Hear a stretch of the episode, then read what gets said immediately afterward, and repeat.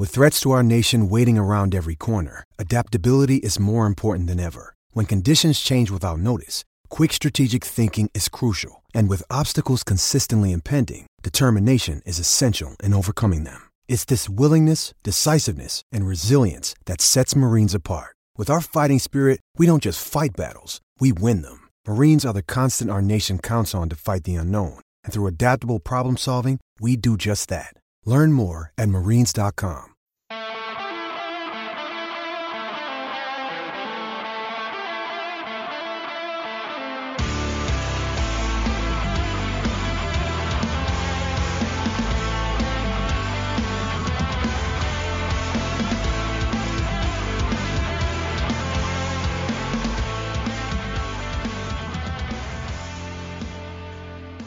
good, boys and girls? Two Footed Podcast on Thursday, the 14th of April, brought to you by EPLindex.com and our presenting sponsor, Liberty Shield. Liberty Shield is a VPN provider. A virtual privacy network will allow you to go online, change your location, access things you're geo blocked from.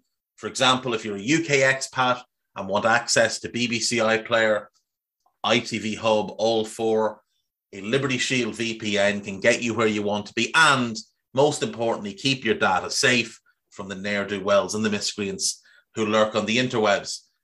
Liberty Shield is the number one rated VPN provider on Trustpilot. And if you go to libertyshield.com right now and use the code EPL25, that's EPL25, you get 25% off at checkout. We're also brought to you by Home of Hopcroft, a giftware and homeware company located in Scotland but shipping worldwide. Check out homeofhopcroft.co.uk. And finally, do check out the EPL Index and Anfield Index shops, which you can find on Etsy. Use the codes EPL10 or RED10 to get 10% off at checkout. Right, folks, we had two games in the Champions League last night. Let's start with Liverpool 3, Benfica 3. Liverpool through 6 4 on aggregate. A strange game, a bizarre game, a fun game. There were certain things that were good, certain things that were bad, and certain things that were just fun. And when it's 3 3, it's generally pretty fun. Liverpool went one up through Ibou Konate on 21 minutes. Ramos equalised for Benfica on 32 minutes. Bobby Firmino on 55 and 65 put the Reds 3 1 up. And then the offside trap failed twice in nine minutes. Yaremchuk took advantage the first time, João Mario the second time, and he fed Darwin Nunez, who made it 3 3. Nunez forced one great save out of Alisson Becker. He also had two goals disallowed for offside. He put in another very good showing against Liverpool and hopefully, hopefully did enough to convince Jurgen Klopp that that's the kind of guy you should go and buy in the summer that can be the next iteration of whatever you want him to be. He is that special. Go and buy him in the summer. Liverpool probably should have scored more goals, but they seem to get a little bit obsessed with trying to get Bobby Firmino his hat trick, trying to get Mo Salah a goal, and generally trying to walk the ball into the back of the net.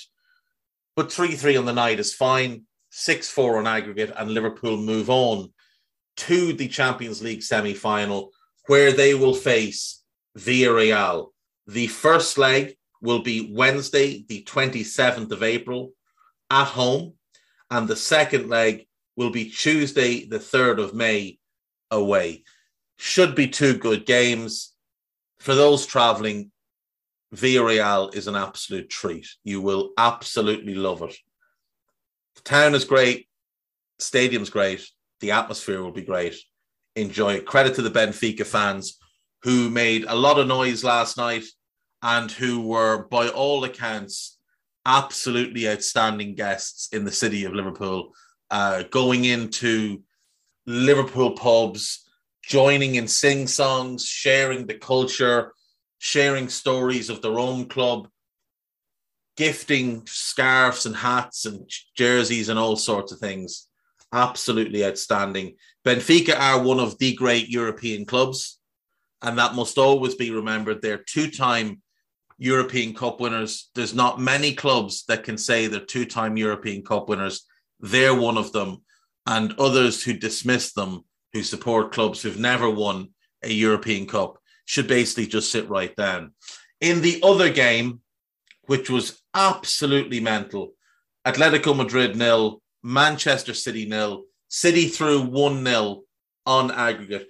Atleti, who had no shots and no corners and 29% of the ball in the first leg, decided to start the game in the exact same manner. They didn't have their first shot until I believe the 37th minute. But from there, Atleti were the better team, and City were left clinging on. There was some theatrics, there was some scuffling, there was some intimidation tactics. City did very well to hold their nerve and hold their discipline. City lost Kevin De Bruyne and Kyle Walker to injury. Early reports are both will miss the FA Cup semi final at the weekend, but you'd never really believe much that comes out of City in terms of injuries. Uh, I'm right now expecting both of them to start because that's just the way these things work. Atleti were denied at least one Stonewall penalty. Uh, you could argue there was a second one that was a possible shout even though Cancelo got a slight nick on the ball, he didn't knock it out of the path of the striker and he did take his feet from underneath him. But the other one, absolutely stonewall. Atleti should have equalised with one of the last kicks of the ball. Angel Correa got the ball in the box, unmarked, plenty of time to pick his spot. It's a tame drive. He snatched at it, and Ederson made a good save. Ederson stood up to the bombardment that he faced, did quite well. Atleti ended the game with more shots, more shots on target, but still much less of the ball because, you know, Simeone. Um, there's been lots of hand wringing and crying in the British media about how Atleti went about their business. I love it. I love the way they behave. I love the way they go about it. They did all this kind of theatrical stuff against Liverpool a few years ago. You didn't hear me crying about it, not once you might have heard other Liverpool fans crying about it, but I adore this. I, I think it's great. I think we need teams like this. We can't all be friends. I think we need a villain, and Simeone is the the ultimate villain. Uh, Felipe was sent off on the 91st minute for a kick at Phil Foden, who then rolled around on the ground 14 times. You know, when you're hurt, you definitely have it in you to roll around on the ground and make sure you roll back onto the pitch. Stefan Savic uh, came over, hauled him off the pitch. Jack Grealish decided to get himself involved and then had a little cry when Savic pulled his hair. The battle commenced in the tunnel again with Savic and Vrsaljko taking offense to whatever it was that they took offense to. Um, they should just let the players go at it and have a big scrap. It would have just been more entertaining. But the police got involved and broke everything up, and nothing much came of it. Simeone said that his team may have crossed the line, but that Guardiola has insulted him multiple times and he doesn't really care if his team crossed the line, which again, I, just love. I just love. But City are through, and congrats to them. They will now face Real Madrid in the semi finals. They have a, a first leg at home as well, just like Liverpool. They will play at home on the 26th of April. That's a Tuesday.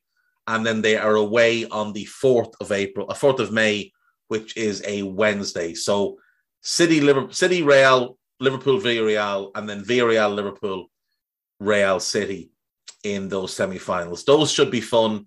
The final is set for the 28th of May. It will be in Paris at the Stade de France, having obviously been moved from its initial venue in St. Petersburg. Um, as things stand, you would have to make Liverpool heavy favourites to go through against Villarreal. I've seen a lot of people say City will wipe the floor with Real. I, I don't know. I, I don't know. I, I'm not backing a team that has choked routinely in the Champions League over a team who is just littered with players that have multiple Champions League medals, and many of them have four Champions League winners' medals when I see Atleti being able to spoil the way they did and then pin City back and create the opportunities that they did, I don't see why Real can't do it. Real this season, much better defensive team than Atleti. They will have Militao back. Now, Carvajal worries me. I, I don't think he's very good anymore. But Militao's excellent, Alaba's excellent, and Ferland Mendy is excellent. They've got a great goalkeeper in Thibaut Courtois, a great holding midfielder in Casemiro. They've got the ability to control the game with Modric and Kroos. They've also got the tempo setters such as Camavinga and Valverde. They've got Benzema in the form of his life, and they've got a game breaker in Vinicius Junior. Uh, Vinicius Junior. They're a much better team than this Atleti team. Much better team. And while they did struggle in that second leg against Chelsea, they still came back and scored two goals to see themselves through. They came back from the dead against PSG to see themselves through. I don't know why I'd write them off against this City team. Because that Chelsea team had proven they could win a European Cup. And Real knocked them out. This City team haven't proven anything of the sort. And just like PSG, this City team have been specialists in failure in the Champions League. Why would I back them over a team of proven winners? Why would I take anybody over Modric, Benzema, Alaba, lads that have won Casemiro, lads that have won everything and are still among the very best in the world in their positions? Will we do a combined 11 for the crack? Why not? You're going Courtois on goal without question. You play Cancelo right back, Mendy left back, Dias and Alaba in the middle, but it's close between Dias and Militao. It's close. Uh, in midfield, Casemiro is better than Rodri. Obviously, De Bruyne over Kroos, but I'm still taking Modric over any of the other options. As much as I love Gundogan, as much as I love Bernardo Silva, I'm still taking Luka Modric. Don't care that he's 36. In attack, it's Benzema, it's Vinicius Jr., and it's either Phil Foden or Raheem Sterling. I think individually, Real are every bit as good as City. And the ones I'm leaving out for Real, Valverde, Camavinga, Militao, they're big difference makers. Toni Kroos, difference maker. City are excellent, don't get me wrong. They may well win the treble this season, but don't write Real Madrid off. They're running away with, with La Liga and can focus entirely on these games with City. City, on the other hand, have to keep their eyes across the board because they've got a title race. Now, luckily for City, they get Watford at home and Leeds away before these two Champions League games. Real get Osasuna away and Espanyol at home. They're easy games as well. But Real can afford to drop points in them if it happens. City can't afford to drop points. So that's going to be difficult for them. And they may well, depending on how this weekend goes,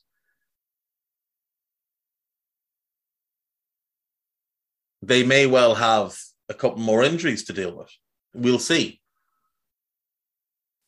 So that's how the Champions League shakes out tonight. Loads of football. We have Europa League and Europa Conference League. So in the Europa League at 5:45, it's Atalanta at home to RB Leipzig.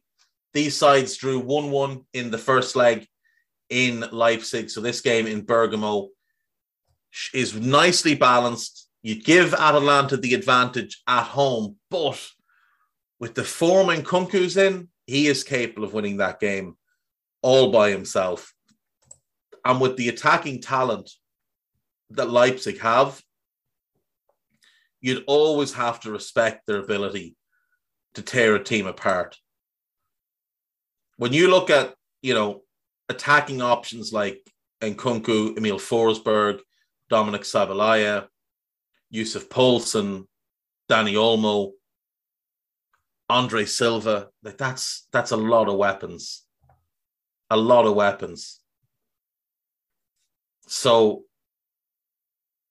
I'll give Atalanta the advantage being the home team, but it wouldn't surprise me at all if Leipzig pull this one out. Lyon at home to West Ham at 8 p.m. These sides also drew one all in the first leg. No Aaron Cresswell for West Ham. He's suspended. But I think I read yesterday Anthony Lopes, the goalkeeper, is expected to miss out. Maxence Caqueret is out. Ndombele looks like he'll be fit. Uh, Houssem Aouar, I think, is back. He had a little bit of a niggle. So players out both sides. Kurt Zouma, a big doubt for this one as well, having gone off at the weekend. Let's see if West Ham have any other injury issues on premierinjuries.com. Uh, Zouma and obviously Cresswell. Uh, yeah, so Kurt Zouma looks like he is going to miss that game uh, with an ankle sprain. Big, big blow. Um, Lyon are the home team. I'm going to back Lyon. Barcelona against Eintracht Frankfurt. Again, 1 1 from the first leg. These ties are so well balanced. Barca have been a different beast under Xavi, and I think you have to back them. I think you have to back them at home. Um, but Eintracht, they did upset Real Betis in the last round. It wouldn't be out of the realms of possibility for them to go in here and win this game, even if it was a case where they got it to penalties and beat them that way. I'll back Barca just with the home advantage. Rangers against Braga. Braga hold the 1 0 lead coming to Ibrox. First game was hard fought. Carlos Carvalhal, who was obviously at Sheffield Wednesday and Swansea, is a defensive minded coach. So he won't mind only having the 1 0 lead going to Ibrox. I think Ibrox will be an atmosphere unlike anything Braga have seen before. So it could cause them to get a little bit rattled. I will back Rangers to advance. So if that happens, we would have I think Atalanta versus Rangers, Barca versus Lyon. I think that's how my semi-finals would work out. Uh, and I'd be looking at a Barcelona Atalanta final and wanting Atalanta to win that because I want them to win something under Gasperini. Uh, in the Europa Conference League, again, these are all really, really well balanced. So the first game is at 5:45. It's PSV Eindhoven versus Leicester. The first leg ended nil nil. Eindhoven at home, no advantage to Leicester. I think I'm going to back PSV. Uh, PSV, no Vardy, no Danny Ward, no Ndidi, no Ryan Bertrand. Doubts over Ayoze Perez and Boubakary Soumaré. Uh, I'm going to back PSV to advance there. PAOK at home to Marseille. Marseille won the first leg 2 1 but Gerson was sent off late on, so he'll miss this one. I will back Marseille to get through. I think they're the better team. I think they sneak through. Slavia Prague versus Feyenoord, 3 3 in the first leg. Really fun game. Feyenoord have just been a lot of fun in this competition. Uh, their games with Partizan were hilarious as well. There was seven goals in the first, four in the second. There'll be goals in this game. Slavia the same. They they just don't really bother defending. Uh, they went through 7 5 in the last round, while Feyenoord went through 8 3. So this one will have goals, is my guess, and I'm going to back Feyenoord to see it out. And then Roma versus Bodo Glimt. Bodo hold a 2 1 lead from the first leg, but I'm going to back Roma as the home team to overcome that. Mourinho, Tammy Abraham, uh, Pellegrini, I think they'll have enough. Um, so that gives us semi-finalists out of PSV, Marseille, Feyenoord, and Roma. I'm actually not sure. Let me just check. Uh, let me just check what the semi-final draw would be because I know it has already been made.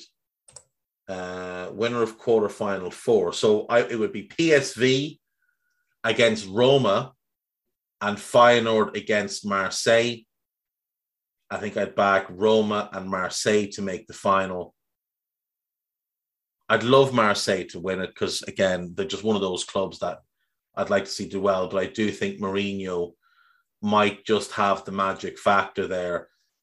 And that would then make him the first and only manager to win a European Cup, a UEFA Cup, a Europa League. I know it's the same competition, but they were different when he won them, and a Europa Conference League. So he'd complete the set. The only thing he'd be missing is, is a Cup Winners' Cup, but he wasn't managing when that was a thing. Yeah, I'm going to back Mourinho. If he gets through tonight, I'm going to back them to win this competition out. Um, if Leicester get through, I don't fancy Leicester against Roma either. And I certainly don't fancy Brendan against Mourinho. Uh, we'll take a break right there. And when we come back, there's a decent bit of news. We've got some listeners' questions and we have the gossip. So I'll see you in a sec.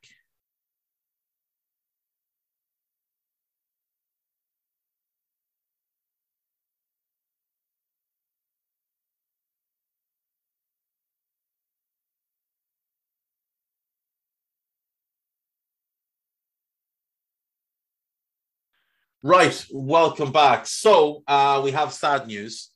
Uh, Freddy Rincon, the former Colombian captain who was in a car accident over the weekend, has passed away from the head injuries that he suffered.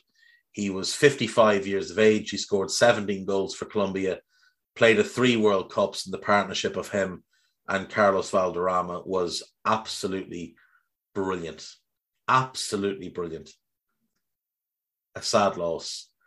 There was also the sad loss of a Liverpool fan at Anfield last night. Before the game, fan was taken ill, and the club have announced today that he has passed, or I assume it's a he, it could be a she, has passed away. Um, that's obviously very, very sad as well. So may they both rest in peace. Um, Kenny Shiels, manager of Northern Ireland women's national team, has gotten himself in a little bit of trouble this week when he came out and said that women are more emotional than men following Northern Ireland's 5 0 defeat by England on Tuesday. This has led to a lot of memes and a lot of sarky comments after the City Athletic game last night. But uh, Northern Ireland's players, led by their captain Marissa Callaghan, have come out and said that they back their manager and they stand by him. Since he took over, they have improved immensely. And she says he's a man of integrity who cares for us like a family. Um, yeah, I mean, look, he, he needs to be a bit more careful with what he says, but the players have stood by him, and I think that should probably be the end of it. If the if his own players aren't offended, you should just be quiet. You can't really be offended by it either. Uh, Arsenal are to investigate homophobic abuse from fans at the Brighton game. Arsenal investigating homophobic bu- abuse from fans during Saturday's defeat by Brighton. The club said two supporters were ejected from the Emirates Stadium during the game. We will take the strongest action possible against perpetrators who can be identified. We would like to remind supporters that homophobic abuse is a hate crime and punishable by the law. We stepped up stewarding op- operations in areas where r- abuse was reported. Arsenal should be a safe and welcoming environment for everyone. Any kind of discriminatory abuse is not welcome at the club. Arsenal thanked the fans who reported the incidents. And last week, Brighton banned an Arsenal fan for homophobic abuse when the two sides met at Brighton back in October. Um, Brighton have always been a target for homophobic abuse. I was saying to Guy before we came on air, 11 years ago today, I moved home from the UK and I had lived in the Brighton area for three years and had a season ticket at Brighton for two of those years. And some of the things I heard said, I generally never, genuinely never heard those type. Now Brighton's wild. Like Brighton is different. As a city, as a night out, Brighton is just different. But it's different in a safe way. People that were wanting to express themselves could do so knowing that they would be safe in their city because their city embraces everybody's right to be who they are and be what they want to be. But some of the things I heard shouted and chanted at football games were was genuinely incredible. And um, there was things you'd hear where initially you'd laugh and then you'd stop and you think, oh my God, like what have I actually just heard here? But yeah, so Brighton have always been targeted for this type of thing. Uh, disappointing to see it coming from Arsenal, especially, you know, Arsenal fans. Islington has a decent gay community as well. And you'd wonder, do they not welcome those people to their own club or what's the situation there? So good to see Arsenal taking this action. Great to see Brighton taking the action data as well. There's no place at football games for racism, for bigotry, for homophobia, for transphobia, for none of that. There's no place at a football game for any of that. If that's your bag, go do something else. Go do something else. Don't go to a football match. You want to be there screaming out homophobic slurs at people that, first of all, that you don't know. And secondly, when there's kids around, is that the example you want to set for the next generation that this is okay to say? What a hate filled life you must have. The Moroccan Football Federation have said that they are open to Hakim Ziyech returning to the national team. Uh, he had a falling out with the manager last year and announced that he was quitting international football. Um, but the doors are open. Uh, Morocco obviously qualified for the World Cup, beating the Democratic Republic of Congo 5 2 in aggregate and they say Ziyech is welcome to come back and play. Interesting. Interesting. I would imagine. I would imagine he will want to play in the World Cup. Morocco face Croatia, Belgium, and Canada in their group. It's a difficult group, but things go their way, they could get themselves into the knockout phases. Um, Wales have launched a bid to host the UEFA Nations League finals in the summer of 2023. Belgium, the Netherlands, and Poland have also declared interest. I mean, I think the Nations League is a waste of time, but be a nice little dry run for Wales, considering it looks like uh, the Ireland, England, Scotland, Wales, multi uh, and Northern Ireland bid for Euro 2028 will be successful, uh, largely because no one else has bid for it. So it'll be a nice little dry run for them to get them a bit of practice. Alistair Magowan has a piece on the BBC website here with regards to the four potential owners of Chelsea, or the four potential buyers of Chelsea, I should say, um, all of them consortiums. That to me is always a question mark when you get consortiums involved.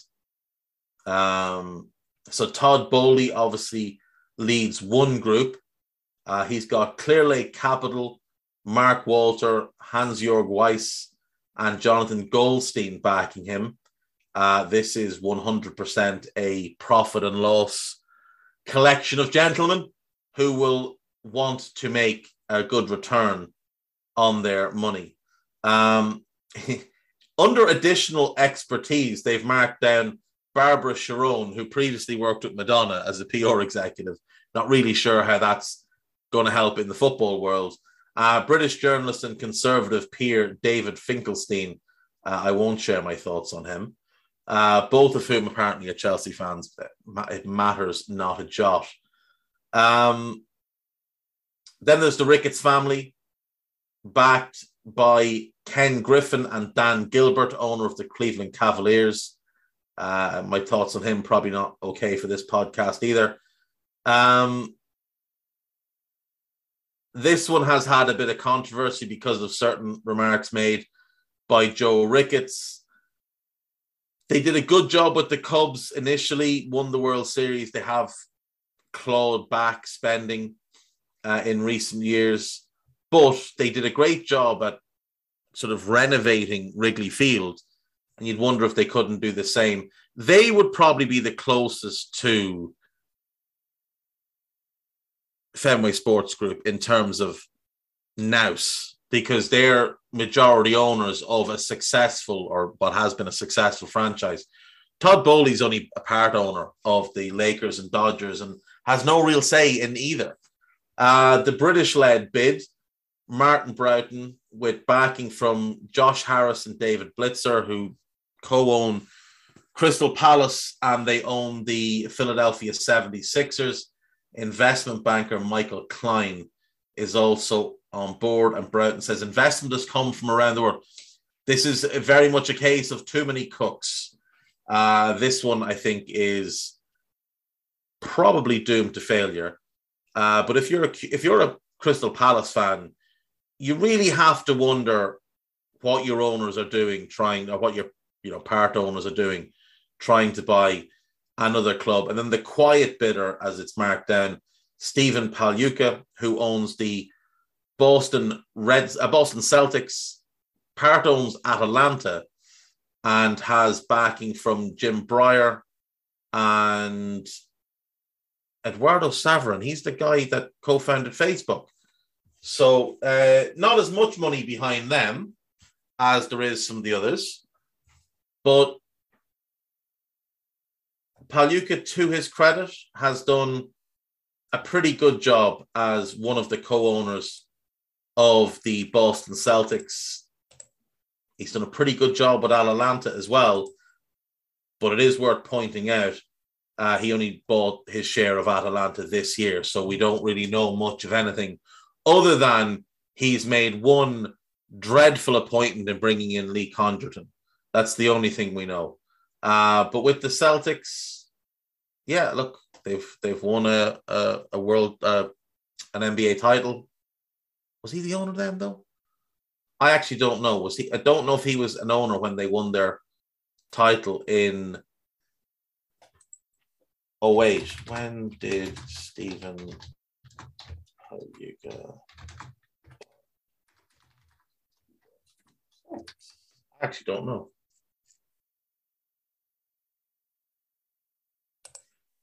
I genuinely don't know when he bought the Boston Celtics. Um, and it's very hard to find.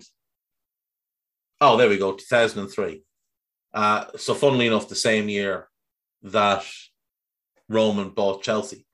Uh, he's also on the board of directors of Burger King. So, we can expect Burger King franchises to pop up it in in Stamford Bridge I think the Ricketts family probably end up winning out, even though the Chelsea fan base seem to be firmly against them.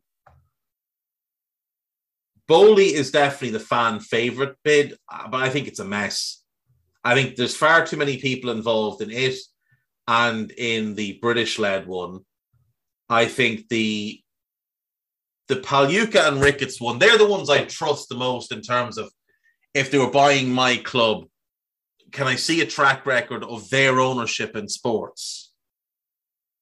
Well, I can see it with Pagliuca. I can see it with the Ricketts family. The the Martin Broughton led bid has no experience because he has no experience other than saving Liverpool, quote unquote, from financial ruin. Uh, but he's a banker. I mean, he was the was he working for the Bank of England at one point?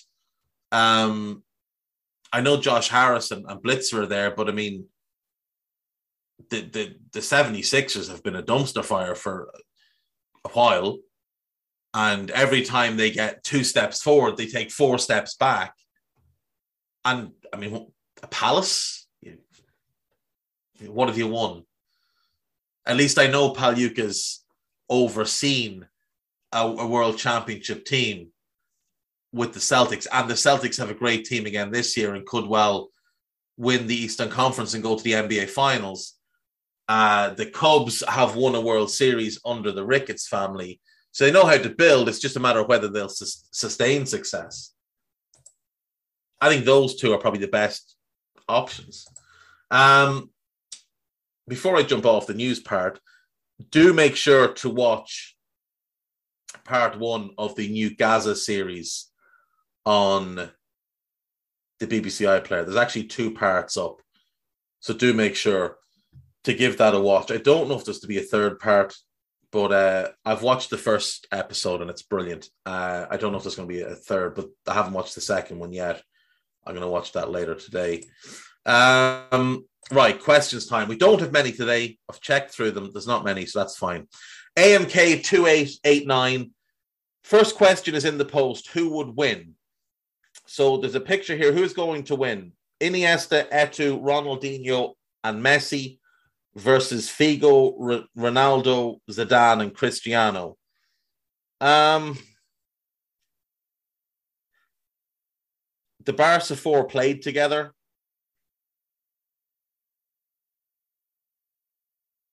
It has Messi. The Real four, it's post prime Ronaldo. He was still great, but it wasn't the guy at his best.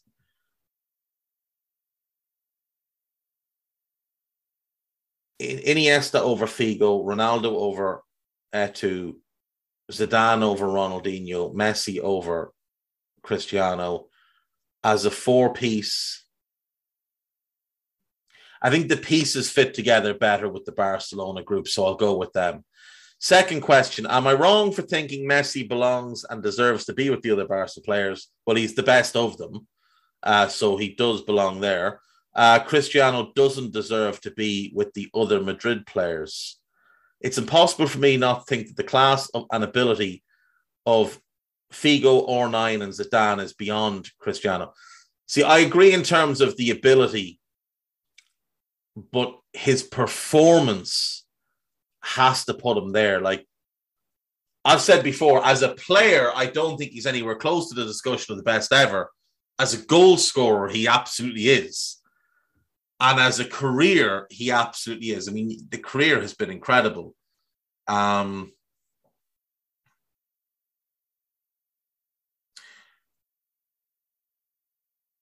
Messi played with the three Barca players on a regular basis and made them players and other players better. That's true. Messi makes all of these players better by just being Messi.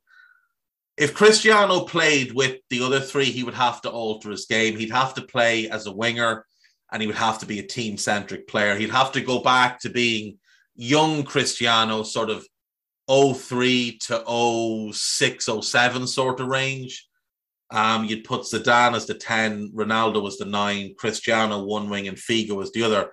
Maybe Figo, as an, as an idol of Cristiano, could keep him in check. It would be a fun front four. There would be very little in the way of tracking back. Uh, the Barca would, group would be Iniesta as part of midfield three, Messi on the right, Eto'o through the middle, and Ronaldinho off the left. Uh, but who would win? I think the Barca group would because they, they played together and they have Messi. Um, Tom Rowe, controversial warning. Any legs in convincing Tsimikas to stay another season with the plan to sell Robbo in the summer of 23 while he still has decent value and will be the better part of 30, might be reactionary, but he's hardly put a foot wrong this season. So on the Daily Red today, I went through the left backs in the league. I think you can make a case that Kostas Tsimikas is anywhere from the fourth best left back in the league at best to the ninth best left back in the league at worst. Either way, he's in the top 10. And I have Robertson Cancelo and Kieran Tierney as the three I would definitely take over him. Now, Tierney with the injuries can be a bit of a worry, but you know, I think he's a better defensive player than Ben Chilwell. He's a better defensive player than Luca Digne and Sergi Reguilon. And I don't think any of them are drastically better than going forward. I think his delivery matches all of them. Digne takes a better free kick, but Kostas takes just as good a corner. Um, and then there's Luke Shaw, who had that great season with no fans and has gone back to being fairly average with fans. So, you know, if you want to argue for Luke Shaw, carry on. But either way, you're not naming me any more than eight left backs in the league better than Kostas, and that's what Kostas barely playing. Not barely playing, he's played a bit this season, but if he played regularly, he's definitely top four. He may even be top three. Um, I, I wouldn't sell Robbo, but what I could see us doing is overpaying Kostas in terms of wages to keep him around, keep him happy, and gradually upping his games, lowering Robbo's games, so that in say three years' time, Kostas is playing more games than Robbo. Robbo's maybe just kept for big games and, and whatever else. Um, but I, I, I, having two excellent left backs, like when you consider the dross that played for Liverpool at left back for years, I would argue these are the two best left backs the club has had since Steve Nicol played there in the late 80s. Like I, I would have both of these over Julian Dicks, over Stig Inge Bjornebye, over John Arne Riise, over Fabio Aurelio, over Andrea Dossena, over obviously John Flanagan, who was dreadful, over uh, Aly Cissokho, over Albi Moreno, and you know, with respect to Albi, obviously a wonderful player, mad as a brush, but great fun. Um, and, and Aurelio, Aurelio was more talented than either of the current two, but he just couldn't stay on the pitch. So I'd argue these are the two best left backs Liverpool have had in the last 30 years. And to have them both at one time is what I want to do. I want to keep both of them. And I want to do the same at right back. I want to find a right footed Kostas who can be a quality backup to Andy Robertson. And I'd happily overpay them to stay. I think when you have quality, like Liverpool have overpaid bad players to stay for years, overpay good players and keep them around. Um, right, J- Janisi Foshisi, whose name always makes me smile. Um, question for today's pod: What are the main differences in Gavi and Pedri's game, and which has the higher ceiling? I think Pedri has the higher ceiling. Both are excellent passers. Gavi is better off the ball. He's a better ball winner. He is more physical. Pedri's a better dribbler. And Pedri has more of a goal threat. Together, I think they're going to be absolutely sensational for Barca for years and years to come assuming they both stay there, which I think they will. Um, you add Nico Gonzalez to the mix. He's another very, very talented young midfielder, not on the same level as those two, but certainly one whose game complements both of them. Uh, if I was Ilaix Moriba, I would be firing my agent immediately and finding out if there's any possible way I could get myself back to Barca to be part of that midfield group. But yeah, I think I think Gavi's as good a passer as Pedri and better off the ball. I think his box to box work is superior. Gavi reminds me quite a bit of Barella in that kind of ball of energy, real ferocity to his game. Whereas Pedri is more about the nuance and about finding little gaps of space and really making the difference in the margins. Whereas if you watch them play, I think you'll see Gavi more, but if you watch Pedri, you'll see more of the game, basically. I think Pedri has a level of intelligence to his game that's really, really rare. They're both so special, though, and Barca are absolutely blessed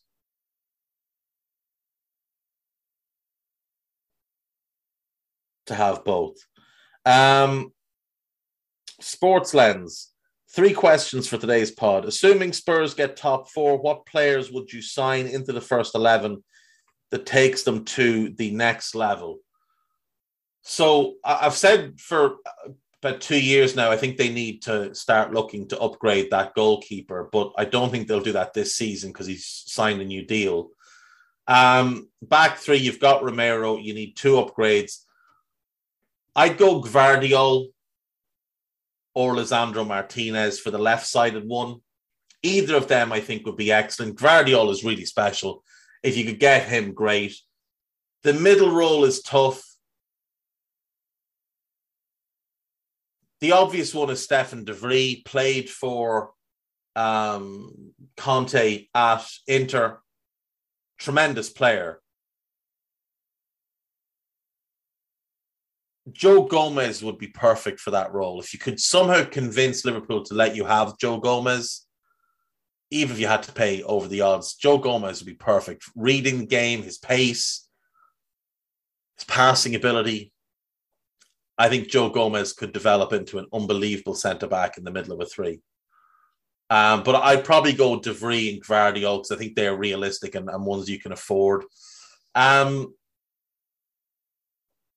that then leaves you with the likes of Tanganga, Dier, Davinson, Joe Rodon, and Ben Davies for depth. You'd probably sell one or two of them. Davinson brings the most money, I guess. And Joe Rodon hasn't really gotten a look in. So you could sell those two and have Tanganga, Dier, and Davies as your backup three. And I think you're okay there. Um, I'd be looking to bring in a right wing back. I think left wing back is fine with, with Reguilon and Sessegnon. I'd be looking to bring in a right wing back. With Norwich going down, I'd probably go Max Aarons and have him and Emerson Royal. They give you different type of looks at that position. Um, you've got Bentancur, you've got Højbjerg, you've got Winks, you've got Skip. I'd probably just look to bring over the kid they brought last bought last summer, Sarr, who's on loan in France probably just look to bring him over, add him to that midfield group. He's special.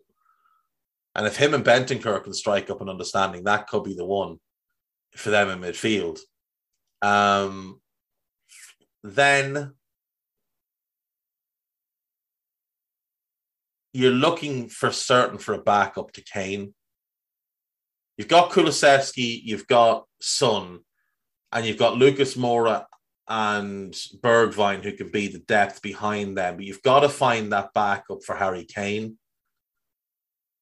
It doesn't necessarily have to be someone that plays all the time, but it has to be someone reliable and someone that can give Kane spells of rest. Now, obviously, a lot depends on what your budget is and etc. etc. If you could afford Ivan Toney, I mean, I don't know if he joined to sit on the bench, but Toney offers a lot of what Kane offers great hold up play. He links play really well. He's creative in his passing. He should have 10 plus assists this season. If you can afford Ivan Toney, I would go Ivan Toney. You're probably looking at 45 million for him, say 20 for Aarons, that's 65. Uh, 15 probably gets you De this year with one year left in his contract. That's 80. I don't know what Leipzig would want for Gvardiol. Maybe 40, 45. It's 125 million. It's a lot of money. Um, and you, and you still need to bring in a backup goalkeeper because I don't think you're keeping Gollini. Now, like I said earlier, you can sell Rodon, you maybe get 10, 12 million there. Sell Davinson, you maybe get 20 for him. Uh, I'd sell Doherty. That's another six, maybe. Um, yeah, you, are looking at probably a hundred million net spend either way. So it's it's a lot of money. It is a lot of money, but whether I don't know if that team is good enough to win the title, but it's certainly good enough to hold a top four spot next season and have a good a good old bash at Europe. Um, Two, what players would you have signed for Arsenal last summer to take them into the top four this season and title contention beyond. So, um, let's have a quick gander here. Arsenal FC.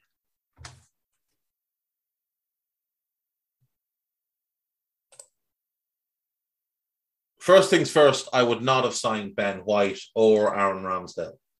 Um, I would have kept Mavropanos. I would have kept Guendouzi. I would have kept William Saliba. I would have kept Lucas Torreira. I would have kept Ainsley Maitland Niles. All of them helped the squad, but Saliba goes in at centre back next to Gabriel. I would have brought in Tomiyasu. I like that back four Tomiyasu, Saliba, Gabriel, and Tierney. It is young, it is inexperienced, but there's a lot of quality there. I would have gone for goalkeepers tough. I probably would have gone Predrag Rajkovic uh, for my goalkeeper. I think he is an outstanding goalkeeper. I think he's good with his feet, commanding, great shot stopper. Him or Dragowski at Fiorentina, they'd be the keepers I'd have gone for. I probably would have leaned towards Rajkovic because I think you'd have had him cheaper. Uh, coming from Reims, I think 15, 20 million probably gets him. Reims only paid three. Uh, they bought him to replace Mendy, who went to Rennes and then went to Chelsea, and he's been better there than Mendy was at Rennes or, or that Mendy was at Reims. So, yeah, I would have gone Rajkovic in goal. I would have looked for another right back to back up Tomiyasu, someone of a similar, someone of a similar physical profile. I uh, don't have a big problem with Nuno Tavares. He wouldn't be the type of left back I'd buy, but he's all right. But in Mavropanos, and obviously you wouldn't have loaned out, um, wouldn't have loaned out Pablo Mari because you need four centre backs. I'd have Mavropanos and, and Mari as my backup centre backs. The left back is fine. Tavares, you could even just keep Maitland Niles, your backup right back. I would have kept Joe Willock as well. See, I wouldn't have sold him because I think he's at least a good backup. I would have brought in Odegaard, that's fine. And now I've got Saka and Pepe on one wing. I've got Martinelli and Smith Rowe on the other, and Odegaard and Willock as my uh my number tens. I would have had uh, Granit Xhaka would be gone, obviously. Uh Partey I'd have played Partey and Guendouzi or Partey and Torreira, to be honest, with the other one as the backup, and probably Maitland Niles the backup in there as well. So yeah, I would have looked for a backup right back. Ola Aina would have done fine. Six million would have got me him. So I have Tomiyasu and Aina, um, Saliba and Mavropanos, Gabriel and Mari, Tierney and Tavares, although I would have looked for somebody else, but whatever, he's fine.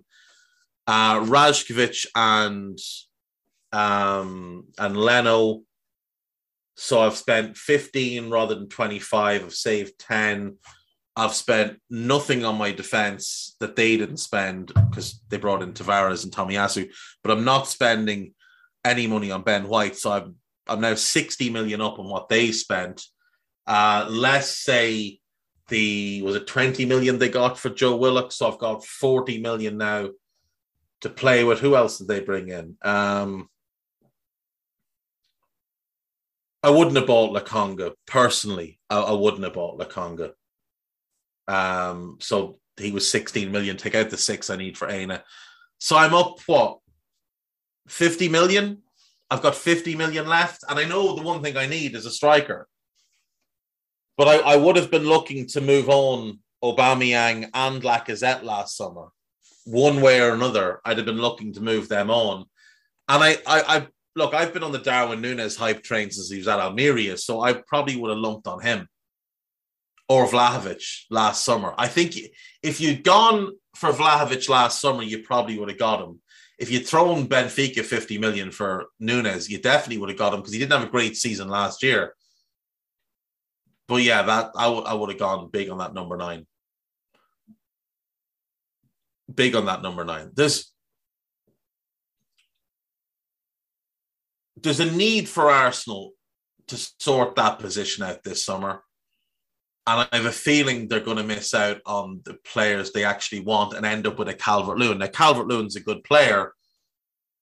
I just don't know what his ceiling is. I don't know if it's all that high. Um, but yeah, I mean, I, I would have gone Vlahovic or Darwin Nunez with, with that money that I haven't spent on Ben White, basically. That 50 million I've got left over. And I think my squad is better than what they've got. If I've got Rajkovic Leno, Tomiyasu Aina, Tierney Tavares, Saliba Mavropanos, Gabriel Mari. I've got two good options everywhere, and I can just keep Rob Holding as my fifth centre back, so that's fine. And then I've got Cedric as my third fullback on both sides, so that's fine. And again, Maitland Niles that I kept around and kept him involved. So I've got him who can play both fullback spots. I've got Partey and Partey and Maitland Niles as my sort of box to box midfielders, and Guendouzi and Torreira as my dictating options. I've actually sold Granit Xhaka for whatever I can get from. So I'm actually up more than I thought. So I've got about 60 million to get that striker. 60 million would have got Vlahovic last summer. It would have. 60 million would have got Vlahovic last summer. So now I've got Saka Pepe, Smith Rowe Martinelli, Odegaard Willock. I know they're very different, but that's what you want. You want a different look there. And then I've got Vlahovic up front with let's just say Lacazette sticks around and Nketiah and Balogun. I, I think I get top four with that. As long as you've got the right manager, it would not have been Mikel Arteta. Because you see, as soon as Conte announced he was leaving, I'd have just binned it all off and gone for him. You'd have needed to go a different shape, but even for him, Tomiyasu Saliba and Gabriel as a back three, that works works perfectly. Um, I don't know how he plays that though. Let me think. He, he I think his front three. See, he wouldn't go Odegaard. He would have Saka Pepe on the right, Martinelli Smith Rowe on the left, and then Vlahovic Vlahovic, Nketiah, Lacazette, whatever, as your, your strikers. And then in midfield, the midfielders are fine. But instead of buying Odegaard, you buy a right wing back, like a really high end right wing back. That's probably what you would have had to do for Conte. Instead of buying Odegaard, buy a high high end right wing back. So maybe not not him, but yeah, you get what I you get what I said. Anyway, let's move on. Last question then from you is if you if you had to make an 11 of the best championship players to stay in next year's Premier League, who would they be and why? Okay. Um championship table.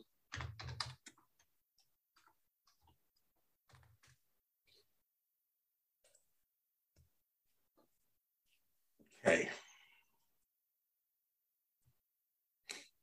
This is a non-exhaustive team, so I'm sure I'm going to miss players, but I'd probably take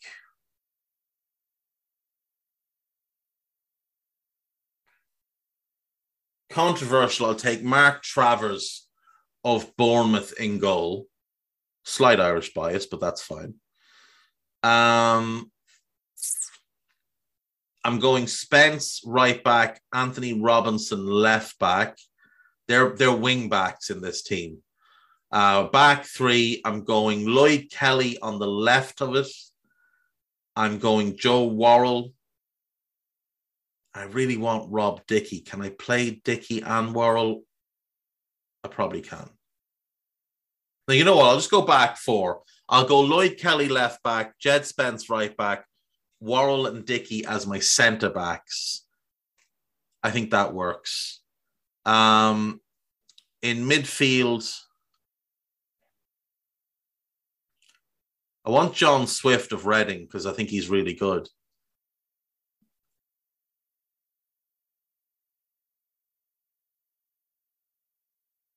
I want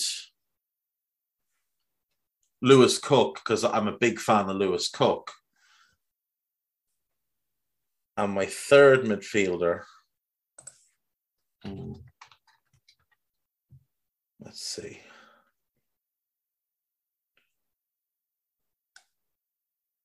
Sander Berge, definitely. Sander Berge of do you know what? I'll take I'll take Jefferson Lerma actually over over Lewis Cook. I'll go I'll go Swift, Berge, and Lerma as my midfield three. And then in attack, I'm going Brennan Johnson. I'm going Fabio Carvalho and Mitrovic. It's harsh on Dominic Solanke because he's had a tremendous season. David Brooks would have to be in the mix as well, but obviously he's ill at the moment.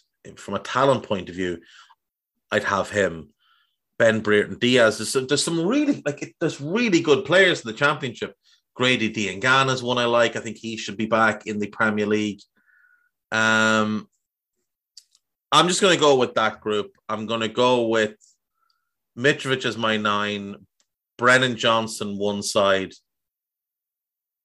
and Fabio Carvalho the other side. So Johnson on the right, Carvalho on the left, um, Mitrovic through the middle, Lerma, Sander Berge, and uh, John Swift is. Yeah, I'm going to stick with John Swift. I am. I'm going to.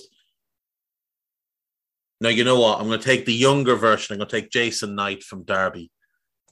I'll take Jason Knight from Derby as my third midfielder. I think he's really good. I think he's someone the Crystal Palace should look at this summer. Change at the back. We're going Joe Worrall and Tosin from Fulham.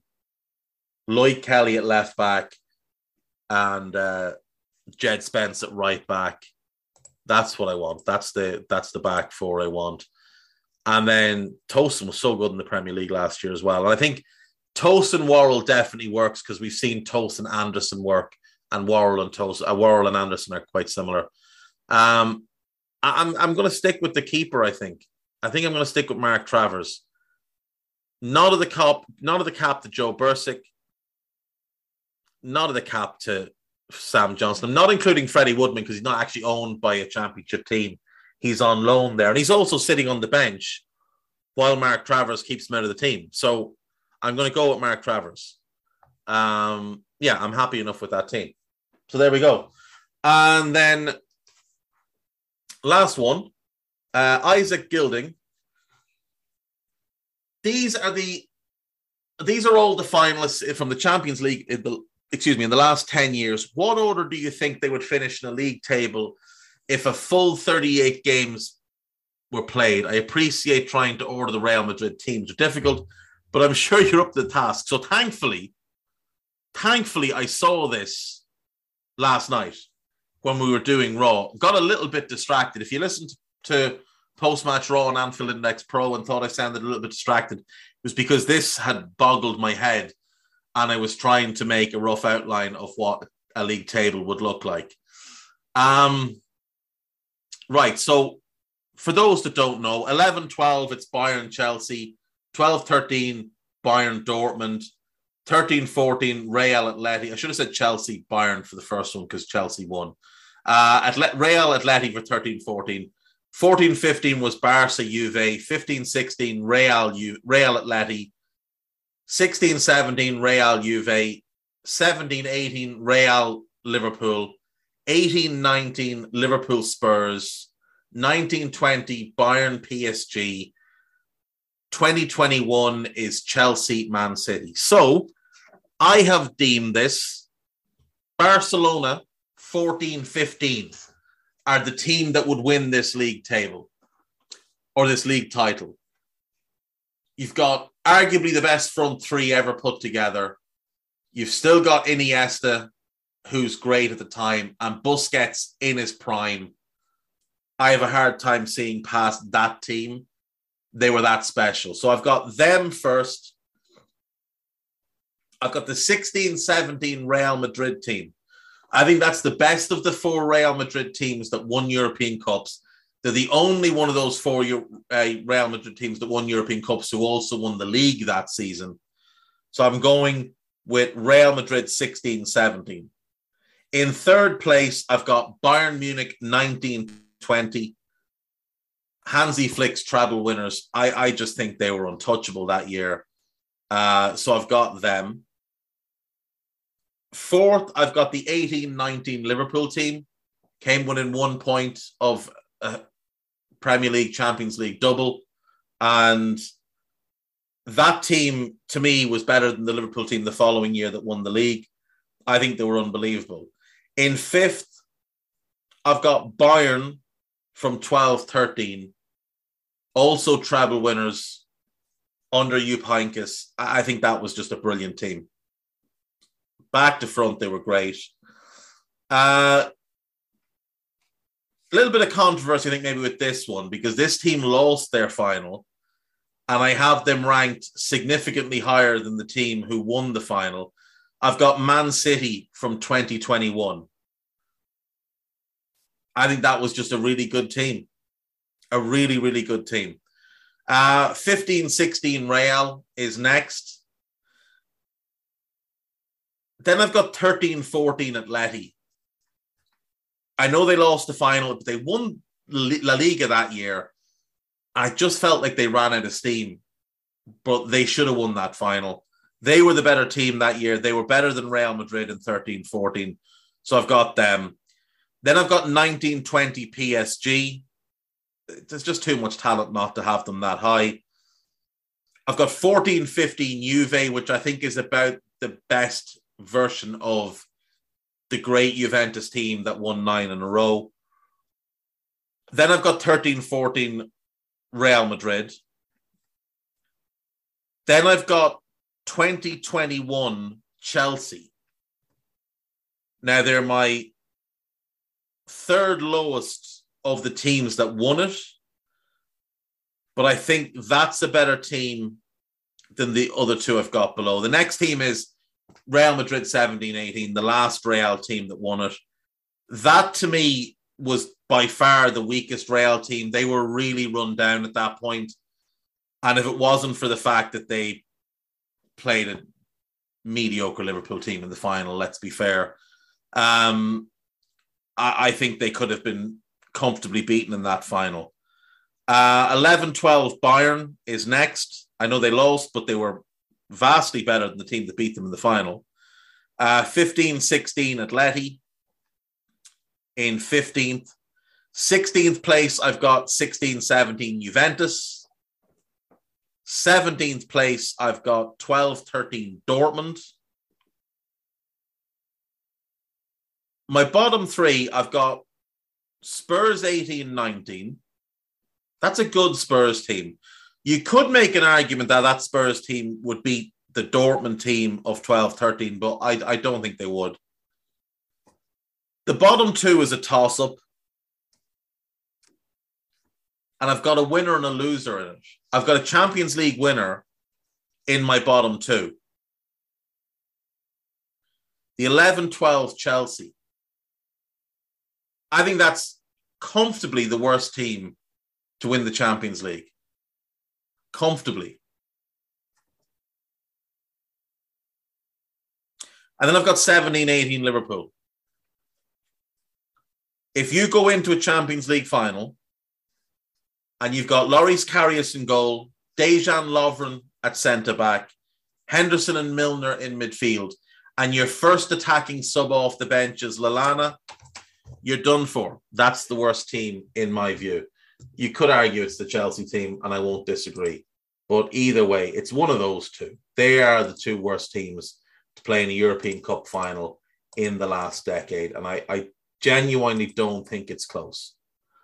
Um, gossip Newcastle want to make Brentford's Christian Eriksen their flagship signing this summer and will compete with Tottenham Everton. he's not going to go play for Everton. Um, I, I, I think he's going to stay with Brentford. Corinthians, Botafogo, and Flamengo have all approached Fernandinho about a move, but he prefers a move to his former side, Atletico Paranaense. Uh, good for him. I'm glad that he has options. Manchester City are considering a move for Mikel Merino to replace Fernandinho. He's a good player. I just I, I don't know that he's a City caliber player. Former Chelsea captain John Terry has joined Stephen Pagliuca's bid to buy the Blues. Isn't he working at the club now in some sort of capacity? Like conflict of interest much? Liverpool have agreed to pay Mohamed Salah 400,000 a week to persuade him to stay at Anfield. Uh, this comes initially from Football Insider, so therefore trash. West Ham have entered the race to sign Moussa Diaby. No, they haven't. No, they haven't. He's going to cost 60 million. Uh, Tottenham and Cardiff are joint favourites to sign Gareth Bale. I'd love him to go to Cardiff. I think that's great crack if he goes and plays for Cardiff in the Championship. Ex Manchester City and Spain midfielder David Silva is expected to sign a one year contract extension with Real Sociedad, but the club want him to take a pay cut.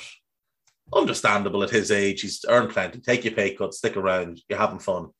Edinson Cavani could be Manchester United's secret weapon in signing Darwin Nunez, with the 35 year old Cavani having given them a good reference. This is such crap. Both Arsenal and Newcastle are linked with Lucas Paqueta. There's no point in Arsenal signing him, but he would make sense for Newcastle.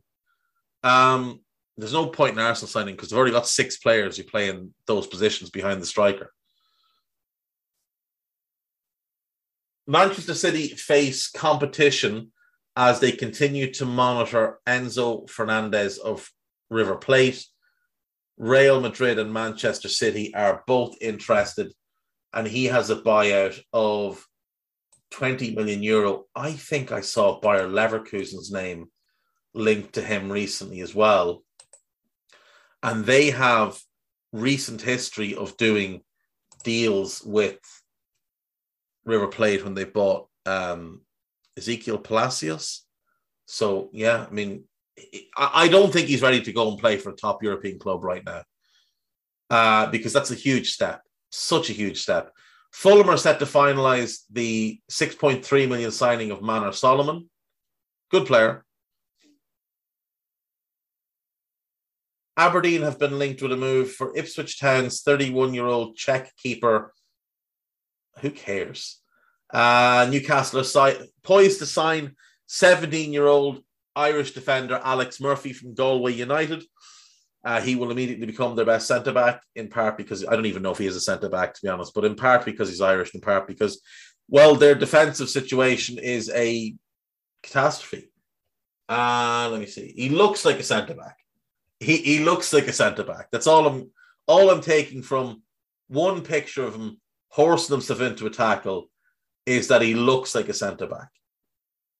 Um, I don't know. I don't know where he plays.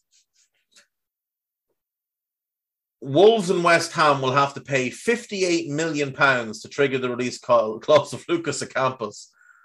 Nonsense. Um, Arsenal are preparing a 20 million euro bid to sign Turkish midfielder Karim Ertuğrul from Galatasaray. Do Arsenal need another winger? I mean, the, the, the answer is no. But he's he's really talented. And it would mean, I suppose, that they could use Martinelli through the middle more. So you could have Saka Pepe, Smith Rowe Odegaard as the tens, and then Martinelli and him on the left. You still have no strikers though. Um, that's me for today, folks. I'll see you tomorrow. Bye bye.